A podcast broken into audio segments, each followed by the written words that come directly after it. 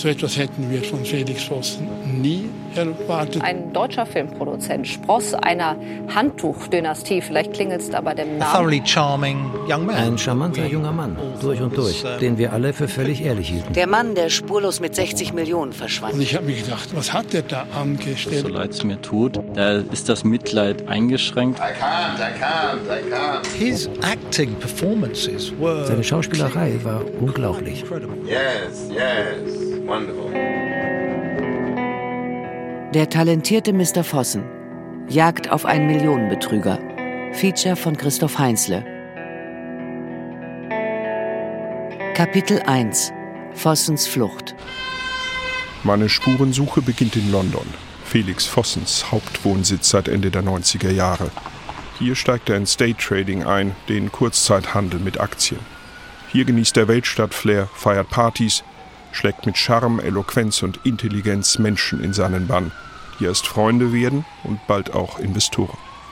Hier macht er aus seiner Leidenschaft Kino einen Beruf und wird Filmproduzent. Aus London verschwindet Felix Vossen später aus heiterem Himmel. Train is for Woolwich Arsenal. The next stop is London City Airport. Am 3. März 2015 flieht der damals 41-Jährige vom City Airport aus seinem bisherigen Leben.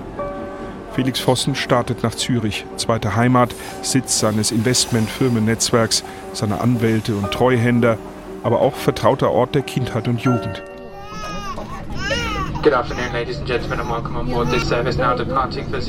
In der Schweiz hat er ein Internat besucht. Felix Eltern haben in Zürich eine schicke Penthouse-Wohnung. Obwohl deren Firma, die weltbekannte Gütersloher Frottierweberei Vossen, schon vor 20 Jahren in den Konkurs gegangen ist.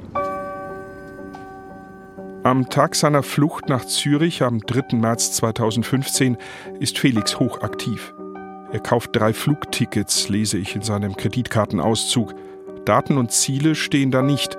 Sind sie für ihn selbst oder für andere? Am selben Tag zahlt Vossen 46 Schweizer Franken an einer BP-Tankstelle kurz vor Basel. In Basel eine weitere Buchung, 500 Schweizer Franken für die Taxizentrale. Dafür kommt man selbst in der teuren Schweiz 115 Kilometer weit. Zum Beispiel zum Flughafen Zürich-Kloten, rechne ich aus. Dort ist der Flüchtige laut Kreditkartenabrechnung einen Tag später, am 4. März, Kunde einer Kaffeebar. Danach verliert sich Vossens Spur.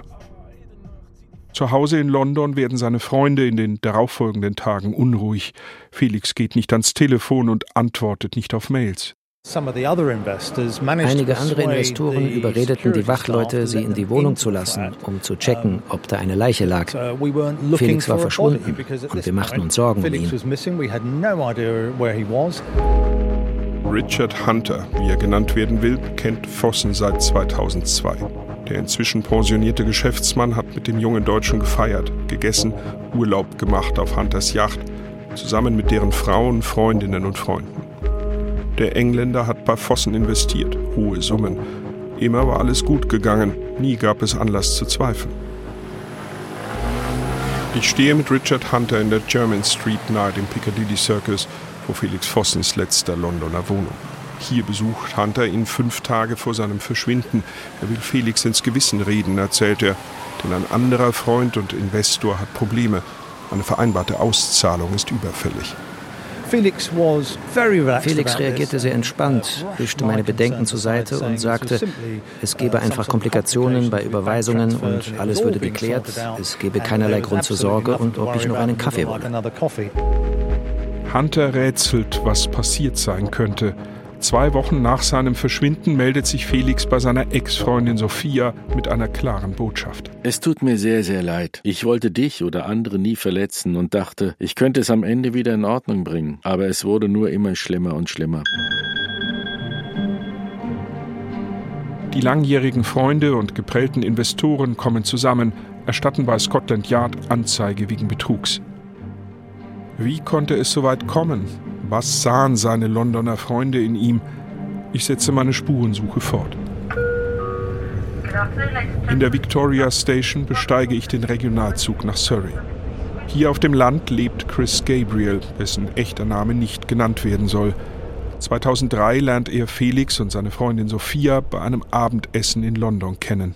Wir dachten, oh, das ist ein großartiger Kerl. Er war sehr herzlich, sehr freundlich. Wir hatten einen Riesenspaß mit ihm. Wir lachten wahnsinnig oft. Er war der Typ, mit dem du praktisch über alles reden konntest. Und du fühltest dich sehr wohl dabei, hattest keinerlei Grund, es nicht zu tun. Gabriel hat nie bei seinem Freund Felix investiert. Andere legten ihr Vermögen bei ihm an. Diese Leute waren nicht schon immer wohlhabend, sondern sie haben hart für ihr Geld gearbeitet und für ihre Altersvorsorge investiert. Viele von ihnen sind jetzt am Ende. Es ist schrecklich, wenn man erkennt, dass einem die Ersparnisse des ganzen Lebens gestohlen wurden. Aber plötzlich zu erkennen, dass sie von jemandem gestohlen wurden, von dem du gedacht hast, er ist dein bester Freund. Felix war für mich wie ein Bruder und für viele andere Investoren ein lieber Freund. Wir waren ihm sehr nah. Plötzlich klafften zwei Löcher in unserem Leben. Unser Geld war weg und ein enger Freund verschwunden, von dem wir plötzlich erfuhren, dass er überhaupt kein Freund war. Kapitel 2 Vossen, der Charmeur und Lebemann. Yes, hello. No, no, it's yeah, like a handgun. Handyvideos der Freunde zeigen einen immer fröhlichen Felix Vossen.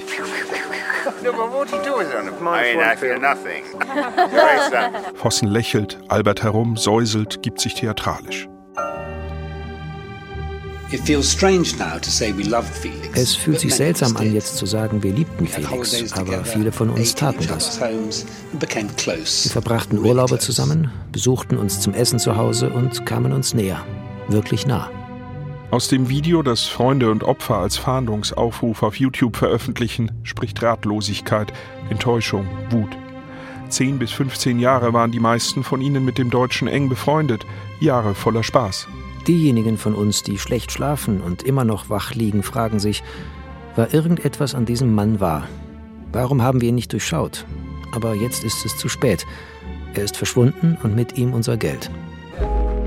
Felix wollte gefallen, er wollte gelobt und gemocht werden, sagen viele seiner Freunde, auch die, die nicht in ein Mikrofon sprechen möchten. Sie erzählen von Felix innigen, überschwänglichen Umarmungen. Gleichzeitig wirkt Felix einsam, wie jemand, der Aufmerksamkeit und Zuneigung sucht, Bindungen aber scheut und immer wieder Distanz herstellt. Auch durch unerwartete Wutausbrüche, die so gar nicht zu dem fröhlichen und um Harmonie bemühten Felix passen wollen. Freunde erzählen vom Chaos, das bei dem Ordnungsfanatiker manchmal herrscht. Von den wirklich großen Widersprüchen erfahren sie allerdings erst nach Vossens Flucht. Das ist absolut faszinierend.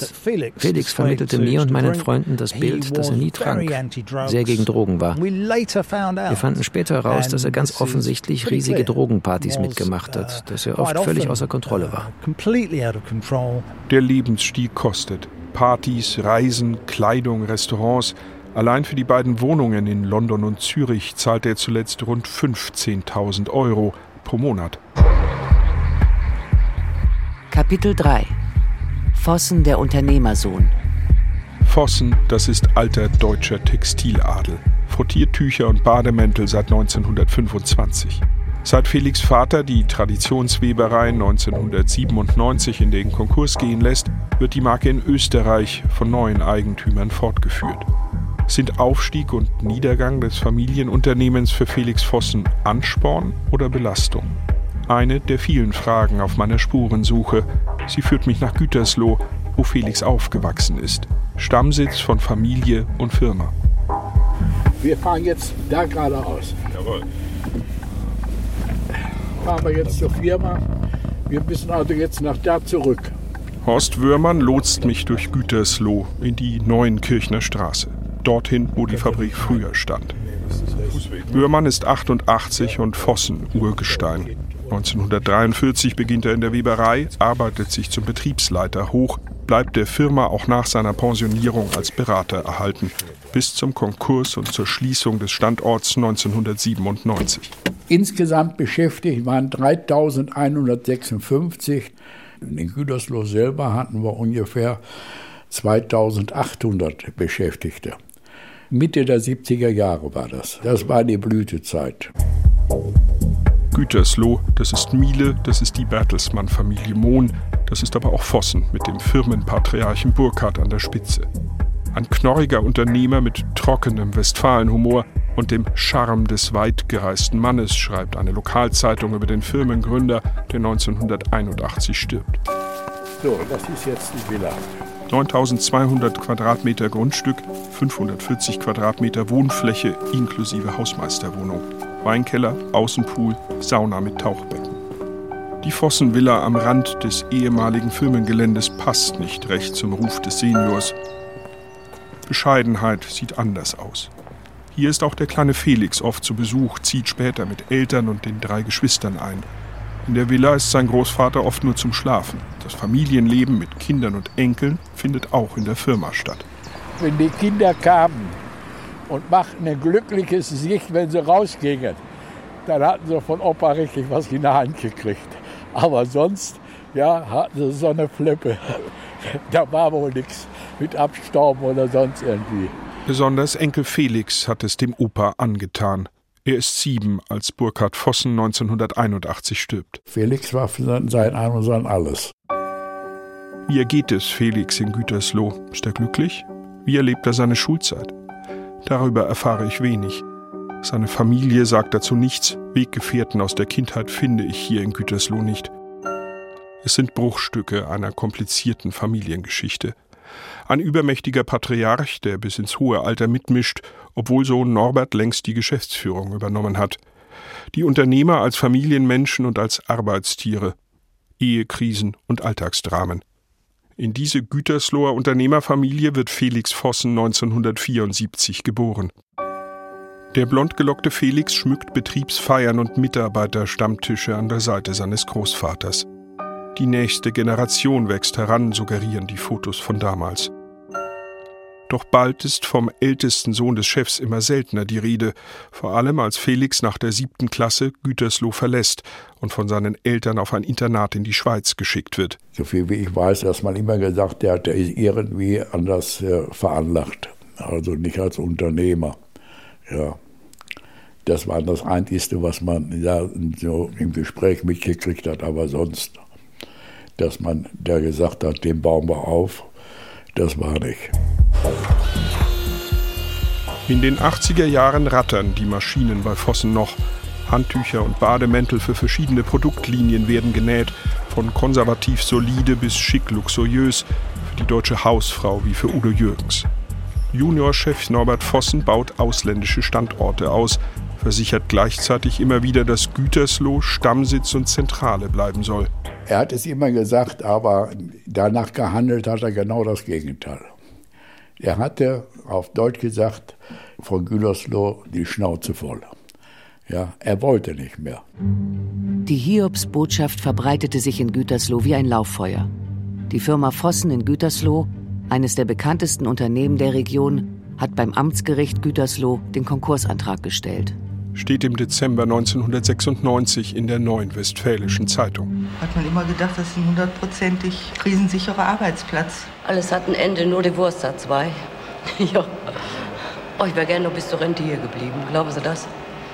Aber wir waren eigentlich immer da für die Firma, ne? Arbeiterinnen in dem kurz zuvor geschlossenen Vossenwerk in Warburg. Norbert Vossen zeigt sich im ZDF gefasst, nüchtern, fast kühl. Wenn ich weine, wird man mir vielleicht eine Schwäche unterstellen, obwohl ich das nicht als Schwäche für einen Mann auch nicht sehe. Äh, es hat mir sicherlich tief leid getan, dass wir den Betrieb Warburg schließen mussten und vielleicht Menschen, die glauben, ein äh, Unternehmer ist nur im Kommerz verhaftet. Ich kann auch sagen, die Schließung eines Betriebes bedeutet immer erhebliche Verluste. Die Unternehmerfamilie verlässt Gütersloh schon fünf Jahre vor dem Konkurs, zieht nach Österreich. Das Ende des Unternehmens trifft Norbert Vossen kaum. Sein Privatvermögen hat er vorher in Sicherheit gebracht. Was er selbst beschuldigt ist, ich sage, da soll er sich vor den Spiegel stellen, ich soll sich zu Tode schämen. Er hat Schuld, da bin ich fest von überzeugt. Der wollte nicht mehr. Hat er denn mit seinem Vermögen da hinhalten müssen dafür? Ja, nicht einen Cent, nicht einen Pfennig. Wissen Sie, wie reich das der war? Mit Liegenschaften, alles, was so war. Felix Vossen geht seinen eigenen Weg, handelt nach der Schule zunächst mit Computern und bald mit Aktien. Das Startkapital bekommt er aus dem Familienvermögen, erzählen mir ehemalige Mitarbeiter. Von einer Million Mark aus dem Vermächtnis des Großvaters ist die Rede. und von Finanzspritzen der Eltern.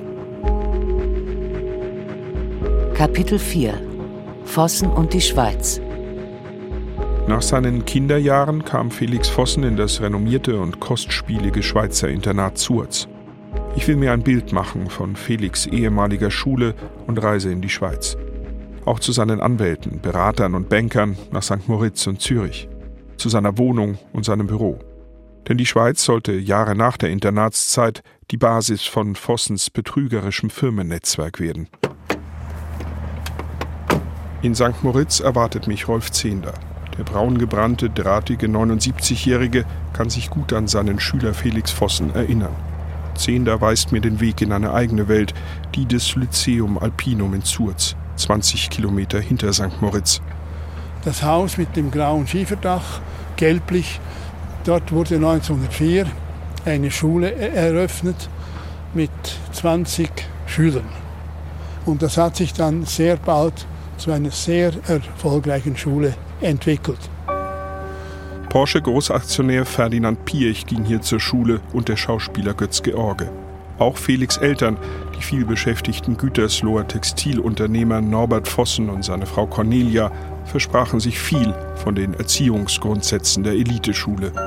Ich erinnere mich noch, dass das ein Grund gewesen ist, eben wir arbeiten beide hart, deshalb müssen wir contre cœur unseren Sohn in eine Internatsschule geben. Denn wir können uns unserem Sohn zu Hause zu wenig mitnehmen, weil wir beide im Geschäftsleben sehr stark angestrengt sind. Der lange schon pensionierte Lehrer Rolf Zehnder steht noch heute mit Überzeugung hinter dem Konzept der Schule, die er nicht als Nachwuchsschmiede elitärer Familien sehen will. Also wir sind in dem Sinne absolut keine Schmiede wo die Leute geschmiedet wurden. Sie wurden erzogen. Man versuchte sie ihnen vom Leben äh, schon einiges zu sagen, was geht und was geht nicht. Also es ging auch um Werte. Es ging sehr um hohe Werte, um gutes Benehmen, sich anständig und vor allem Fairplay. Das Hauptwort der Schule war Fair Play. Und daneben eben Mensana und Corpore Sano in einem gesunden Körper wohnt ein gesunder Geist. Das war der Geist und ist der Geist der Schule noch heute. Einfach ist das Leben so weit weg von zu Hause für die Schüler nicht, erzählt Ralf Weber. Der Deutsche lernt den zwölfjährigen Felix Vossen 1986 zum Start der siebten Klasse kennen, teilt sich mit ihm ein Zimmer. Also ich habe Felix eigentlich von Anfang an, eigentlich, wir haben uns gut verstanden. Ich habe immer seinen Humor sehr äh, gemocht. Dem Schulfreund fallen auch Felix gute Manieren auf, seine Eloquenz, Intelligenz und große Überzeugungskraft. Er hat auch immer gut zugehört und die Diskussion, die man mit ihm geführt hat, waren auch immer auf einen zugeschnitten. Also das, das kann man durchaus sagen. Man hat schon gemerkt, dass er eine Kommunikation beherrscht äh, und auch eine, ein, ein freundliches Wesen hat und äh, offen ist. Also das möchte ich ganz klar sagen, dass er äh, mit Personen eine, schnell eine Vertrauensbasis äh, herstellen konnte und äh, mit denen auch gut übereinkommen konnte. Teamgeist und Sport werden in der Schule großgeschrieben. Felix Sache ist das nicht, erinnert sich Rolf Zehnder. Er hat sich, soweit er konnte, eingeordnet. Es hat ihm wahrscheinlich sehr viel Mühe bereitet oft, aber er hat nicht in dem Sinne rebelliert oder etwas kaputt gemacht, was auch sein kann, wenn man sehr wütend wird oder sehr enttäuscht äh, ist. Er fühlte sich manchmal ein bisschen allein gelassen er hat sich im Internat überhaupt nicht wohlgefühlt und hat trotzdem von 86 bis 90 war er im Internat. Mehrere Stunden reden wir im Auto, beim Essen, beim Rundgang in Zurz. Und dann erinnert sich der frühere Lehrer doch noch an einen außergewöhnlichen Charakterzug bei Felix. Er bescheinigt dem Schüler eine gewisse Schlitzohrigkeit. Er war ein Spieler und da war er sehr tüchtig, eben im fairen Bereich, nichts von Be Betrügen, gar nichts Erartiges, im fairen Bereich hat er die Chancen ausgenutzt, die das Spielreglement erlaubte. Aber geschickt das ausnutzend, geschickt. was er ja, konnte. Ja, ja. Wenige Jahre nach der Schulzeit fahren Weber und Vossen noch einmal nach St. Moritz. Eine Nostalgietour alter Schulfreunde. Die jungen Männer lassen es sich gut gehen, steigen im Fünf-Sterne-Hotel Carlton ab. Weil Weber die vorherige Etappe der Reise bezahlt hatte, ist jetzt Vossen dran. Dessen Kreditkarten platzen. Weber muss zahlen und fühlt sich ausgenutzt. Vossen hat dafür kein Verständnis. Da haben wir uns dann quasi äh, in der Situation wiedergefunden, dass ich quasi der kleine, spießige Typ bin, der jetzt eigentlich nur sein Geld wieder zurückhaben möchte. Also für ihn war es eine Selbstverständlichkeit, dass sich das irgendwie regelt. Ich glaube, ich habe damals den für Felix seltenen Beschluss gefasst, äh, halt die Freundschaft dann damit zu beenden. Für mich war das Thema dann auch durch. Danach sieht er Vossen nie wieder.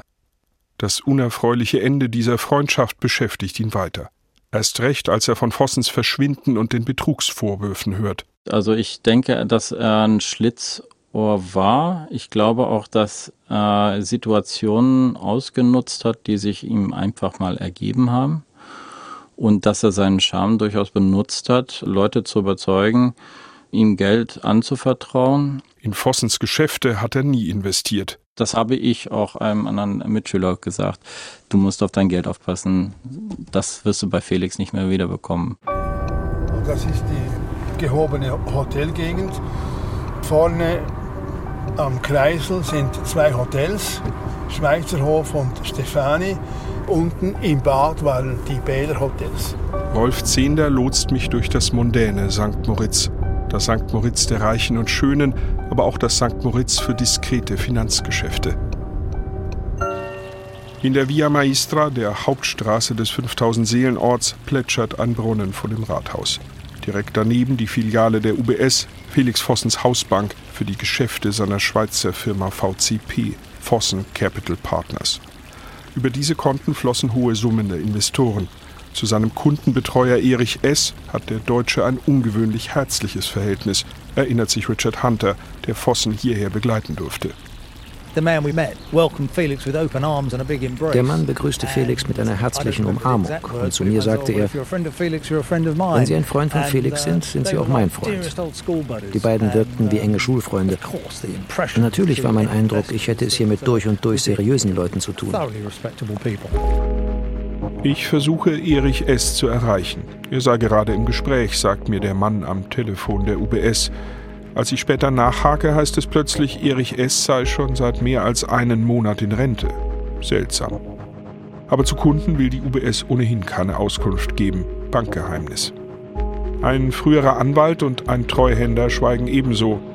Diskretion, auch nach Konkurs und Festnahme des Kunden. Deshalb entscheidet man sich wohl für die Schweiz, wenn man Geschäfte macht. Paradeplatz. Ich fahre weiter nach Zürich, ins Herz der Schweizer Bankenindustrie rund um den Paradeplatz mit den großen Gebäuden von UBS und Credit Suisse. Am Luxushotel Savoy vorbei gehe ich in die enge, von beeindruckenden Altbauten gesäumte Waaggasse. In Nummer 4 hat Felix Vossen bis zu seiner Flucht gewohnt und auch lange seine Geschäfte betrieben. Hier haben einige Firmen seines Netzwerks VCP seit 2009 ihren offiziellen Sitz. Das macht Eindruck auf Freunde und Investoren wie Richard Hunter. Wir Engländer sehen sehr wohl die deutsche und Schweizer Effizienz, ob bei Autos, Straßentunneln, Flugzeugen oder Zugfahrplänen. Und er war da wirklich und mit Freude stolz darauf. Er spielte damit? Ja, ich denke, das war sicherlich Teil seiner Anziehungskraft. Effizient zu wirken, klug und immer korrekt.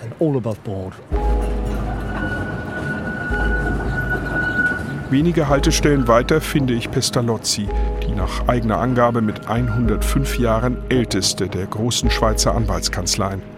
Auch hierhin nimmt Felix Vossen seinen Freund Richard Hunter mit. Er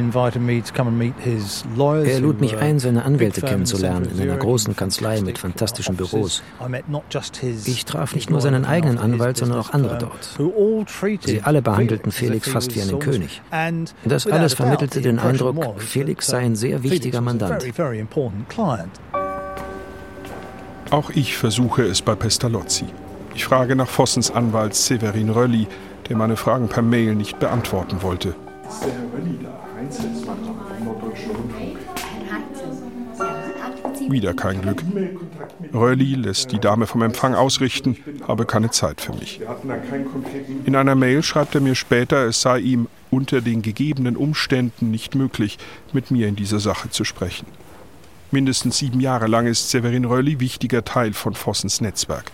Als Verwaltungsratsmitglied, Geschäftsführer und Gesellschafter mehrerer Firmen des Deutschen. Die Kanzlei dient ihnen auch als Postadresse. Wenigstens zu den Geschäften der Firmen könnte er Auskunft geben, ohne das Mandantengeheimnis zu verletzen. Doch Röhrli weigert sich. Sehr geehrter Herr Heinzle, meine Beziehung zu Herrn Vossen war rein professionell.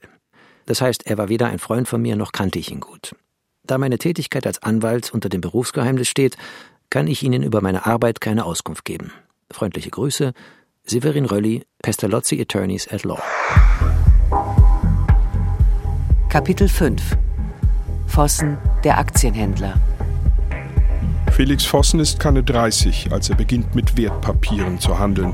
Ohne Studienabschluss, ohne Ausbildung, ohne Vorkenntnisse. Auf seinen Londoner Freundeskreis wirkt der Deutsche überzeugend und talentiert. Sein Schwerpunkt sind amerikanische Technikaktien, Dell, Google, Intel, vor allem aber Apple, deren Produkte er liebt. Er machte sehr gute Fortschritte, war gleichzeitig sehr risikoscheu. Darüber sprachen wir immer wieder. Felix betonte, dass er nur für sehr kurze Zeiträume investiert. Er war Daytrader, hielt Aktien nicht über Nacht. Felix bot mir an, ich könne gern Geld bei ihm anlegen und es jederzeit zurückbekommen, wenn ich wollte. Er war sehr zuversichtlich, dass nichts unsere Investitionen gefährden kann, weil er immer bereit ist, in Sekundenbruchteilen auszusteigen. Das schien einige Zeit auch ziemlich gut zu funktionieren. Daytrading ist Wertpapierhandel in Hochgeschwindigkeit. Nicht auf dem Börsenparkett, nicht zwingend über Bankberater, sondern meist direkt über eine Highspeed-Datenleitung von zu Hause aus. Oh, ich hatte absolut kein Problem mit Daytrading. Ich machte das selbst, verstand die Grundlagen und investierte über andere Börsenhändler in London. Ich sah Kurse steigen und fallen, hatte mit einigen Aktien hohe Verluste. Aber meine Händler sagten, es ist normal, wenn man bei zwei oder drei von insgesamt 20 Aktien verliert, solange man unter dem Strich Gewinn macht. Für einen engagierten, disziplinierten Aktienhändler mit Fingerspitzengefühl und mit Systemen zur Risikominimierung sind gute Gewinne auf dem Aktienmarkt möglich und kein Zufall. Der erfolgreiche Geschäftsmann Hunter investiert. Je erfolgreicher die Anlagen und je zuverlässiger Vossens System zu funktionieren scheint, desto höher werden die Beträge. Bald sind es Millionen. Ich bekam oft Geld von ihm ausbezahlt für alle möglichen Dinge. All die Jahre gab es mit Rückzahlungen nie Probleme. Im Londoner Park Plaza, nahe der Victoria Station, treffe ich Simon Gargett. Der Werbefilmer fällt auf in der anonymen Hotellobby. Schwarze Haare, schwarze Kleidung, langer Kunstfellmantel. Gargett ist keiner der ganz engen Freunde.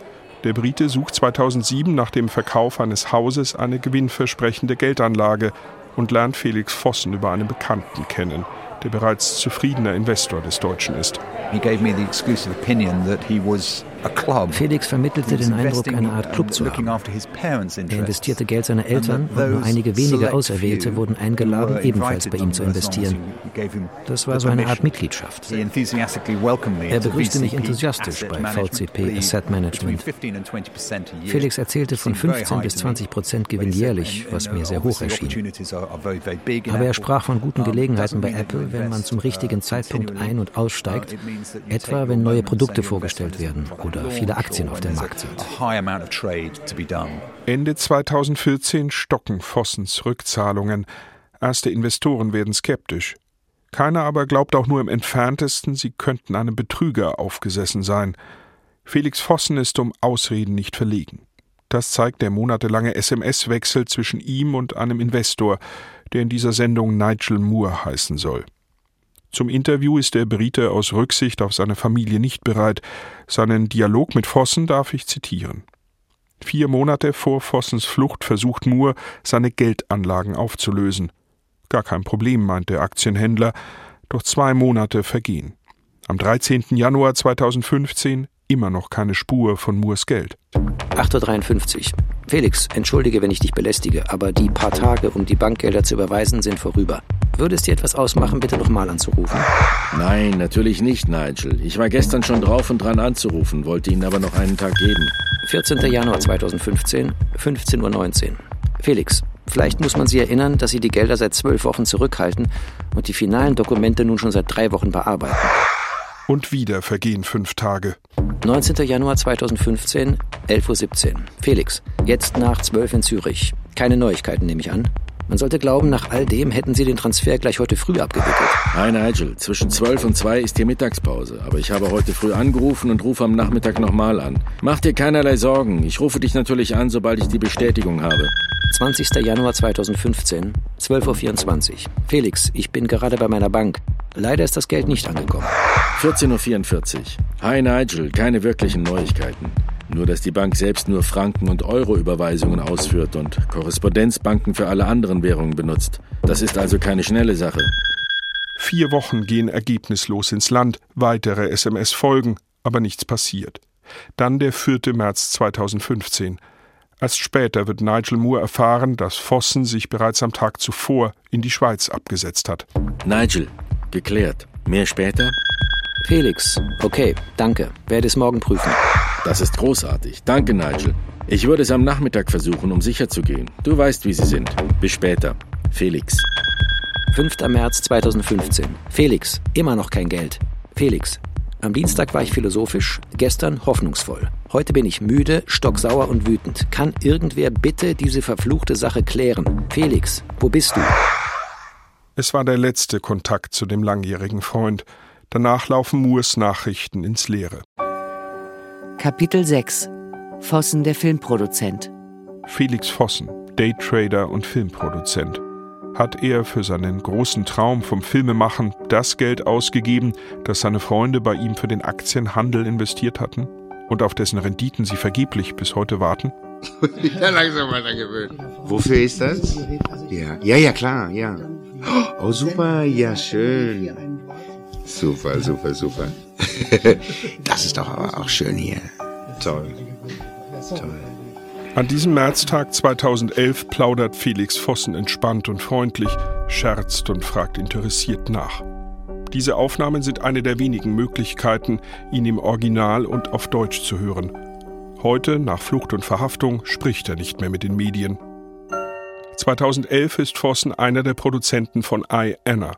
Am Rande der Dreharbeiten in Hamburg gibt er dem Filmjournalisten Siegfried Tesche ein Interview. Wir drehen jetzt sieben Tage in Hamburg, was Schönes. Ich glaube, ursprünglich waren nur fünf geplant.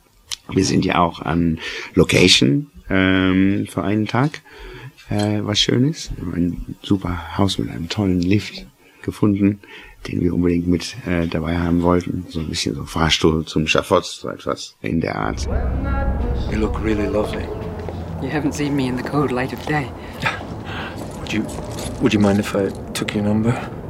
No. Für den intimen Film um eine späte Liebe und einen mysteriösen Mord stehen zwei internationale Stars vor der Kamera, Charlotte Rampling und Gabriel Byrne. Do you have a pen? Oh, sure.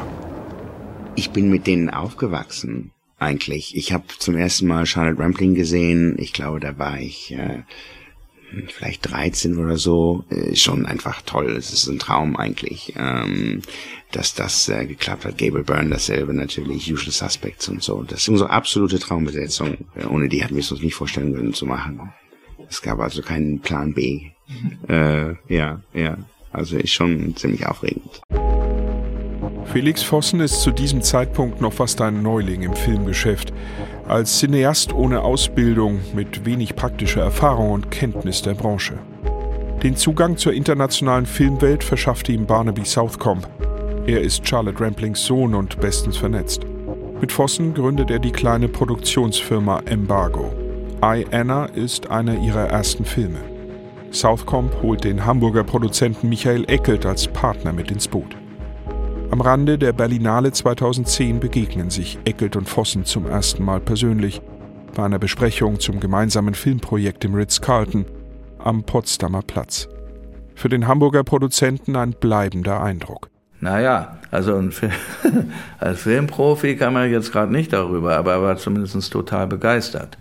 Also er hat wirklich alles getan, damit der Film ein Erfolg wird. Und er war also wirklich enthusiastisch und dazu bereit, diesen Enthusiasmus auch mit viel Geld zu bezahlen. Wenn man sich heute fragt, woher er das Geld hatte, dann stellt sich das natürlich in einem anderen Licht dar. Aber es sah eben erstmal so aus, als wenn das nicht das Problem wäre. Ja. Die Leidenschaft für den Film entwickelt Felix Vossen schon als Jugendlicher. Im Internat in der Schweiz gehört das Kinomagazin Cinema für ihn zur Pflichtlektüre, erinnert sich Vossens Schulfreund und Zimmergenosse Ralf Weber. Da musste ich ihn regelmäßig abfragen. Also welcher Regisseur, welche Schauspieler, welche Produktionsgesellschaft. Film war das Ein und alles. War ihm da schon klar oder hatte er da schon vor, dass er tatsächlich beruflich was damit anfangen wollte mit Film und hatte er eine Vorstellung, welche Rolle er da haben würde, ob als Regisseur, Produzent, Schauspieler? Produzent. Definitiv nicht Schauspieler, aber Produzent. Dass er das später geworden ist äh, mit Embargo Films in London, das war für mich eine ganz natürliche Entwicklung seines Wunsches, in die Branche rein zu wollen und dann auch ein bisschen am größeren Rad zu drehen. Das ist eigentlich das, wo er, wo er hin wollte. Das war sein Ziel irgendwann mal. Being a stock market trader and sat at a desk looking at screens all day long sends you slightly crazy. Als Daytrader wird man allmählich verrückt. Felix wollte nicht nur als Langweiler gesehen werden, sondern als Kreativer. Das hatte aber auch einen finanziellen Aspekt. Er sagte, ein Film kann äußerst profitabel sein, wenn man einen Hit landet und den Jackpot gewinnt.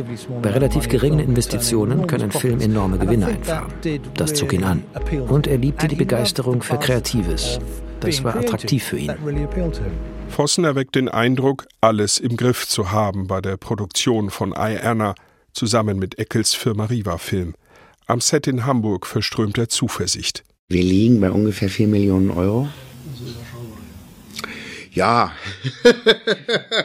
es war schwer genug, das zusammenzubringen. Das finde ich ja gut, überschaubar. Ja, viele haben auch gesagt, was so viel? Nein, also äh, das ist richtig, es ist überschaubar, das kann man sagen. Es ist ein Independent, aber also natürlich immer noch Low Budget, aber eben eher gehobenes Low Budget. Routinier Eckelt bekommt aber handfeste Probleme durch den Filmneuling. Entgegen Vossens ersten Versprechungen geben weder die britische Filmförderung noch der Londoner Verleih Geld. Das verzögert den Drehbeginn und gefährdet nun auch die deutschen Fördergelder.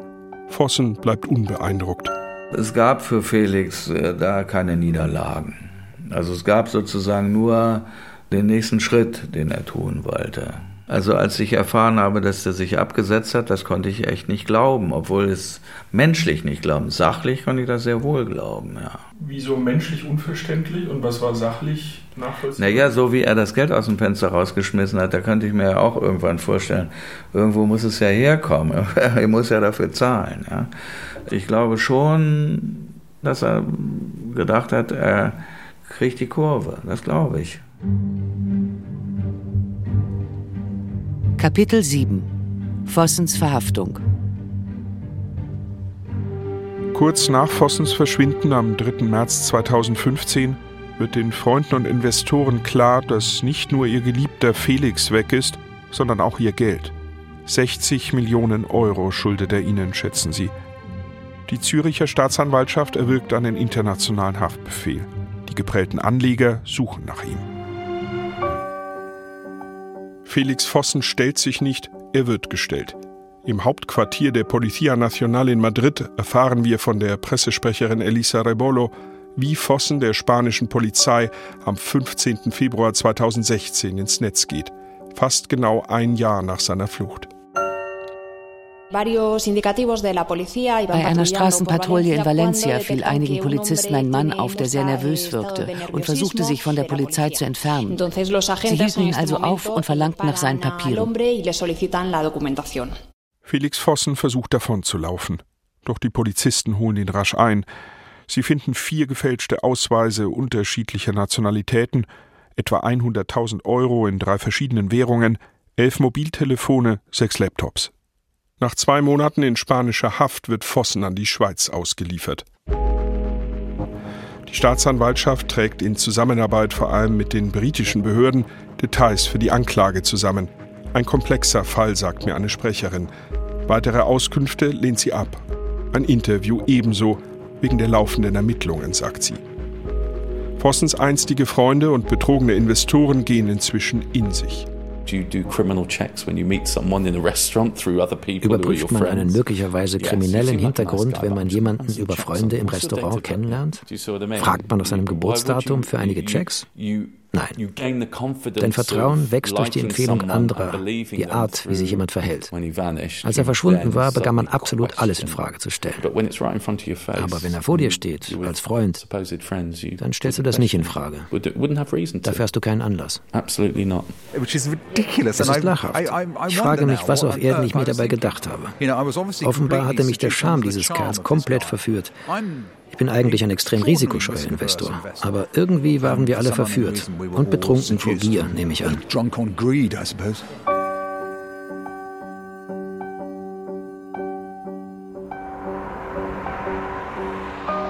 Wieder bin ich in Zürich, zum dritten Mal seit Beginn meiner Recherchen im Oktober 2015.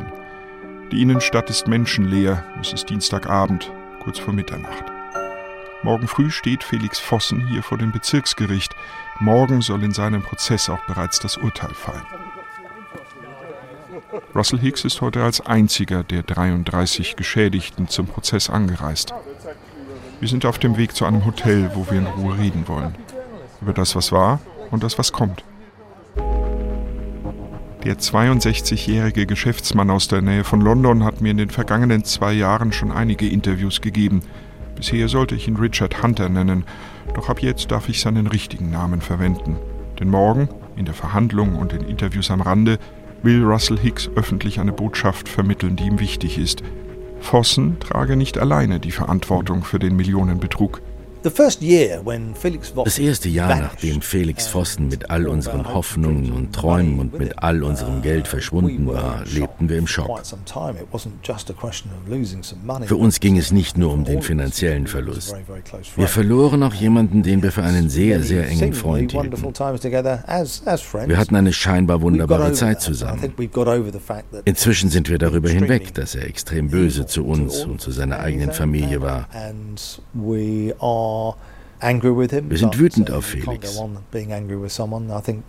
Aber wir können ja nicht ewig wütend sein. Wir beschäftigen uns jetzt mit denen, die verantwortungsvolle Banker und Anwälte sein sollten, aber beim Schutz ihrer Kunden nachlässig waren. Gleich geht die Sonne auf. Ich bin auf dem Weg zum Bezirksgericht. Fast blauer Himmel, kaum Wolken. Prachttag, würde man sagen. Bin wirklich gespannt, wie das heute läuft. Über zwei Jahre beschäftige ich mich jetzt mit dem Fall. Und heute werde ich ihn das erste Mal sehen und werde sehen und hören, wie Felix Vossen argumentiert. Aber vor allem bin ich gespannt, wie er als Typ wirkt. Ganz viele Leute haben ihn mir beschrieben, aber ich hatte bisher natürlich keine eigene Anschauung. Das wuchtige, 100 Jahre alte Bezirksgericht beherrscht den Platz an der Badener Straße in Zürichs Innenstadt. Im Gebäude sind Bild- und Tonaufnahmen nicht erlaubt. Ich mache mir Notizen, um später daraus zu zitieren. An Marmorstatuen vorbei betrete ich durch schwere hölzerne Flügeltüren Saal 31 im Erdgeschoss. Pünktlich um 8.15 Uhr wird der Angeklagte hereingeführt. Felix Vossen trägt blaugraue Jeans, an den grauen Pullover und Sneakers. Der 43-Jährige senkt oft den Blick, spricht mit leiser, nasaler Stimme, antwortet anfangs nur mit wenigen Worten auf die Fragen des Richters. Vossen scheint mir bedrückt, niedergeschlagen, angespannt. Sein Gesicht ist bleich, er sieht ungesund aus, wirkt nervös und fahrig, fasst sich oft ins Gesicht. Wie es ihm derzeit gehe im Gefängnis, fragt der Vorsitzende Richter Sebastian Eppli. Ihm gefalle die Arbeit als Korbmacher in der Justizvollzugsanstalt Pöschwies nahe Zürich, in die er vor kurzem verlegt worden ist, sagt Vossen. Ich hatte früher nicht die Geduld. Schön, jetzt so etwas tun zu können. Nicht nur von Millioneninvestitionen, von Lüge und Betrug ist an diesem Vormittag die Rede, sondern auch von Felix Vossens Leben. Ich wollte gerne in London Betriebswirtschaftslehre studieren und bin dann dorthin gezogen. Ich hatte dort Freunde aus der Schule. Ich habe Apple-Aktien verfolgt und angefangen mit ihnen zu handeln, um mir Geld fürs Studium zu verdienen. Daytrading kannte ich damals überhaupt noch nicht. Felix Vossen liest Bücher über elektronischen Hochgeschwindigkeitshandel, besucht Daytrading-Seminare in den USA. Doch warum wollte er später keine feste Stelle, fragt Richter Eppli, etwa in einer Bank? Ich wollte nicht in die Bank, weil ich lieber kreative Dinge tun wollte. Ich wollte schon immer zum Film. Habe als Kind Super 8 Filme gedreht. Das war immer mein Hobby. Ende der 90er fängt Vossen an, Drehbücher zu schreiben. Mit der professionellen Filmproduktion beginnt er erst zehn Jahre später. Zunächst betreibt er in London Daytrading, schnell kaufen und nach wenigen Minuten wieder verkaufen. In den Anfangsjahren mit hohen Gewinnen, behauptet Vossen. Bald nicht nur mit eigenem Geld, sondern auch mit dem enger Freunde. Saubere Buchführung, von Beginn an Fehlanzeige. Er mischt, er poolt die Gelder. Ich habe nie zwischen persönlich und geschäftlich unterschieden. Ich habe den Überblick verloren. Erst ab 2007 hatte ich ein Geschäftskonto. Ich habe das Geld immer gepoolt. Das war eine Katastrophe. Es war von Anfang an chaotisch. Die Anlagen von Freunden, Angehörigen und Bekannten werden immer umfangreicher. Längst geht es um Millionensummen. Erst einstellig, dann zweistellig. Doch Vossen verspekuliert sich und versucht bald, Verluste mit anderen Investments auszugleichen, etwa in Immobilien. Ich habe ja die ganze Zeit investiert. Daytrading konnte ich aber nicht mehr. Dagegen hatte ich dann eine Aversion entwickelt, weil es der Ursprung allen Übels war. Irgendwann waren die Schulden so groß, dass ich sie durch Daytrading nicht mehr hätte erwirtschaften können. Ich habe dann aber in andere Fonds investiert, ohne den Leuten das zu sagen. Die waren sich über die Risiken nicht bewusst. Es lief manchmal gut, manchmal nicht so gut. Es gab einfach so eine Kultur, wo nach außen alles perfekt war und nach innen eben nicht. Mit den Verlusten wachsen auch seine Zweifel. Der Druck steigt. Angst vor dem Scheitern macht sich breit, erzählen der Angeklagte und sein Anwalt. Felix Vossen bekommt Panikattacken, leidet an Herzrhythmusstörungen, Schlaflosigkeit, Ticks und anderen Zwangsstörungen. Er versucht sie zu ersticken. Mit Alkohol, Drogen, Medikamenten. Valium, Cipralex, Propanolol, Nitrazepam, Oxycontin, Morphin, Codein, Ritalin. Schwere Schmerz- und Beruhigungsmittel also, Antidepressiva, Beta-Blocker und Medikamente gegen ADHS, seine Aufmerksamkeitsdefizit- und Hyperaktivitätsstörung. Doch ist er über Jahre so zugedröhnt, dass er Schein und Realität nicht mehr unterscheiden kann? Meine Vorhaben schienen mir realistisch und waren mit extremem Aufwand durchgeführt. Ich habe daran geglaubt. Aber ich habe Entscheidungen für andere gefällt, die ich nicht hätte fällen dürfen. Die Fälschungen haben eine enorme kriminelle Energie benötigt. Ich hatte die Absicht, den Schaden wieder gut zu machen, habe mich aber vollkommen überschätzt. Ob mir das jetzt jemand glaubt oder nicht, es ist meine Pflicht, mit Bezug auf Eltern und Freunde das zu erklären. Ich habe immer gesagt, es kann nur diesen guten Ausgang haben. Ich habe die Hoffnung nicht verloren und immer gedacht, etwas muss einfach klappen. Am Ende klappt es nicht mehr. Immer öfter muss Vossen in diesem letzten Teil der Befragung durch den Richter innehalten. Er schaut auf den Boden, schluckt schwer. Mehrmals schluchzt er laut, bricht in Tränen aus. Im Sinne der Anklage schuldig des schweren Betrugs, der Geldwäsche und Urkundenfälschung, will der Richter schließlich wissen. Ja, sagt Vossen.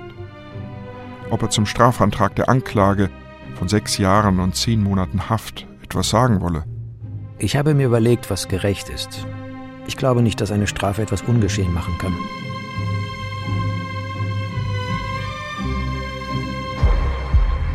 Nach fast zweieinhalb Jahren Vorermittlungen macht die Schweizer Justiz an diesem Tag kurzen Prozess mit Felix Vossen. Das Urteil soll am Nachmittag fallen. Felix Vossen hat das letzte Wort. Ich bedauere die Zerstörung, die ich angerichtet habe bei so vielen Leuten, die mir wichtig sind. Ich habe einfach unheimlich viel verursacht. Sich jetzt im Gefängnis vorzustellen, dass Menschen jetzt alleine gelassen sind, ist sehr schwer. Dieses Unvermögen, etwas tun zu können. Seine letzten Sätze spricht Vossen mit erstickter Stimme. Ich sehe das heute als Anfang. Ich werde mich bemühen im Strafvollzug. Ich bin dankbar, dass ich hier sein kann. Es tut mir einfach nur ganz furchtbar leid. Mittagspause und Zeit zur Beratung für den Vorsitzenden Richter und seine Beisitzer. Um 18.30 Uhr verkündet Sebastian Eppli das Urteil. Der Beschuldigte Felix Vossen ist im Sinne der Anklage schuldig. Sein Verschulden wiegt schwer. Er zeigte erhebliche kriminelle Energie durch Ausnutzung des Vertrauens von engen Freunden und Eltern. Sechs Jahre Gefängnis gibt es dafür. Zwei hat Felix Vossen bereits hinter sich. Bei guter Führung könnte er in weiteren zweieinhalb Jahren wieder frei sein. Mit gerade mal 46 rechnet der Richter dem Verurteilten vor.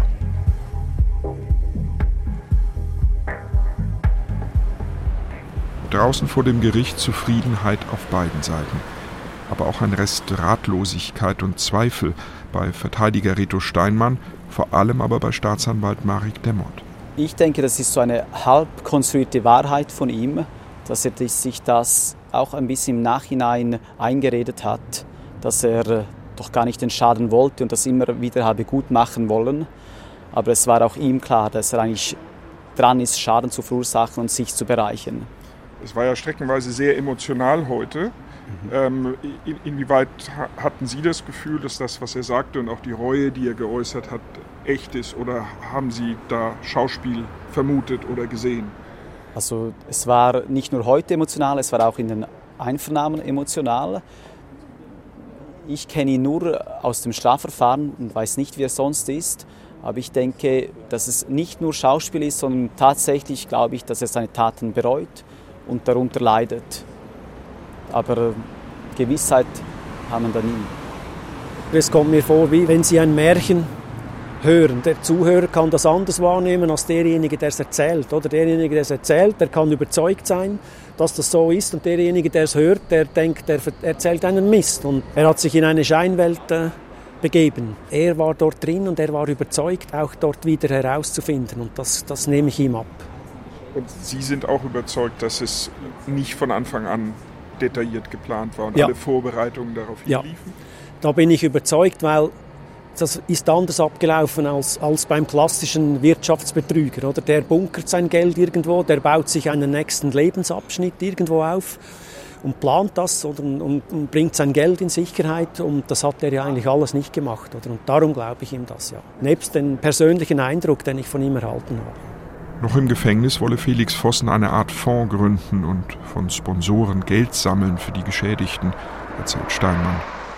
Wenn das nur im Verhältnis natürlich zu den Schadensummen natürlich sehr wenig sein wird, aber es ist auch ein bisschen eine symbolische Angelegenheit natürlich. Aber was er nachher mal tun will, das weiß ich nicht. Aber, aber was ich natürlich weiß, dass das äh, sehr schwierig werden wird, wenn sie da mit 46 irgendwie äh, mit dem Koffer da in der Freiheit stehen und, äh, und äh, mit Null einfach irgendwie an, etwas beginnen müssen. Da, ich glaube, das wird, äh, das wird sehr schwierig für ihn. Also da darf man sich nichts vormachen. He will er wird sicher irgendwann versuchen, einen Kreis von Freunden aufzubauen, die ihn für seine Fehler bemitleiden. Aber wer seine Geschichte kennt, sollte gewarnt sein, dass Felix gefährlich ist. Er ist jemand, dem niemand trauen kann.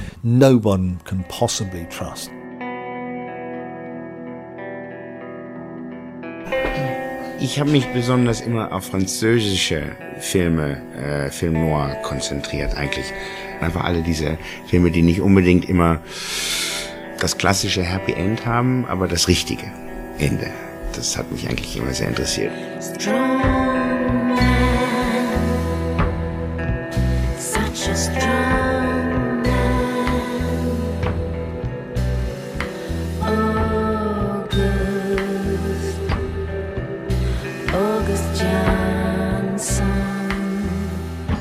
Der talentierte Mr. Vossen jagt auf einen Millionenbetrüger. Feature von Christoph Heinzle. Mit Christoph Heinzle, Thilo Werner, Nina Petri und Uli Plessmann. Technische Realisation Rudolf Grosser, Christian Alpen und Angelika Körber. Regie Nikolai von Koslowski. Redaktion Christiane Glas. Eine Produktion des Norddeutschen Rundfunks 2017.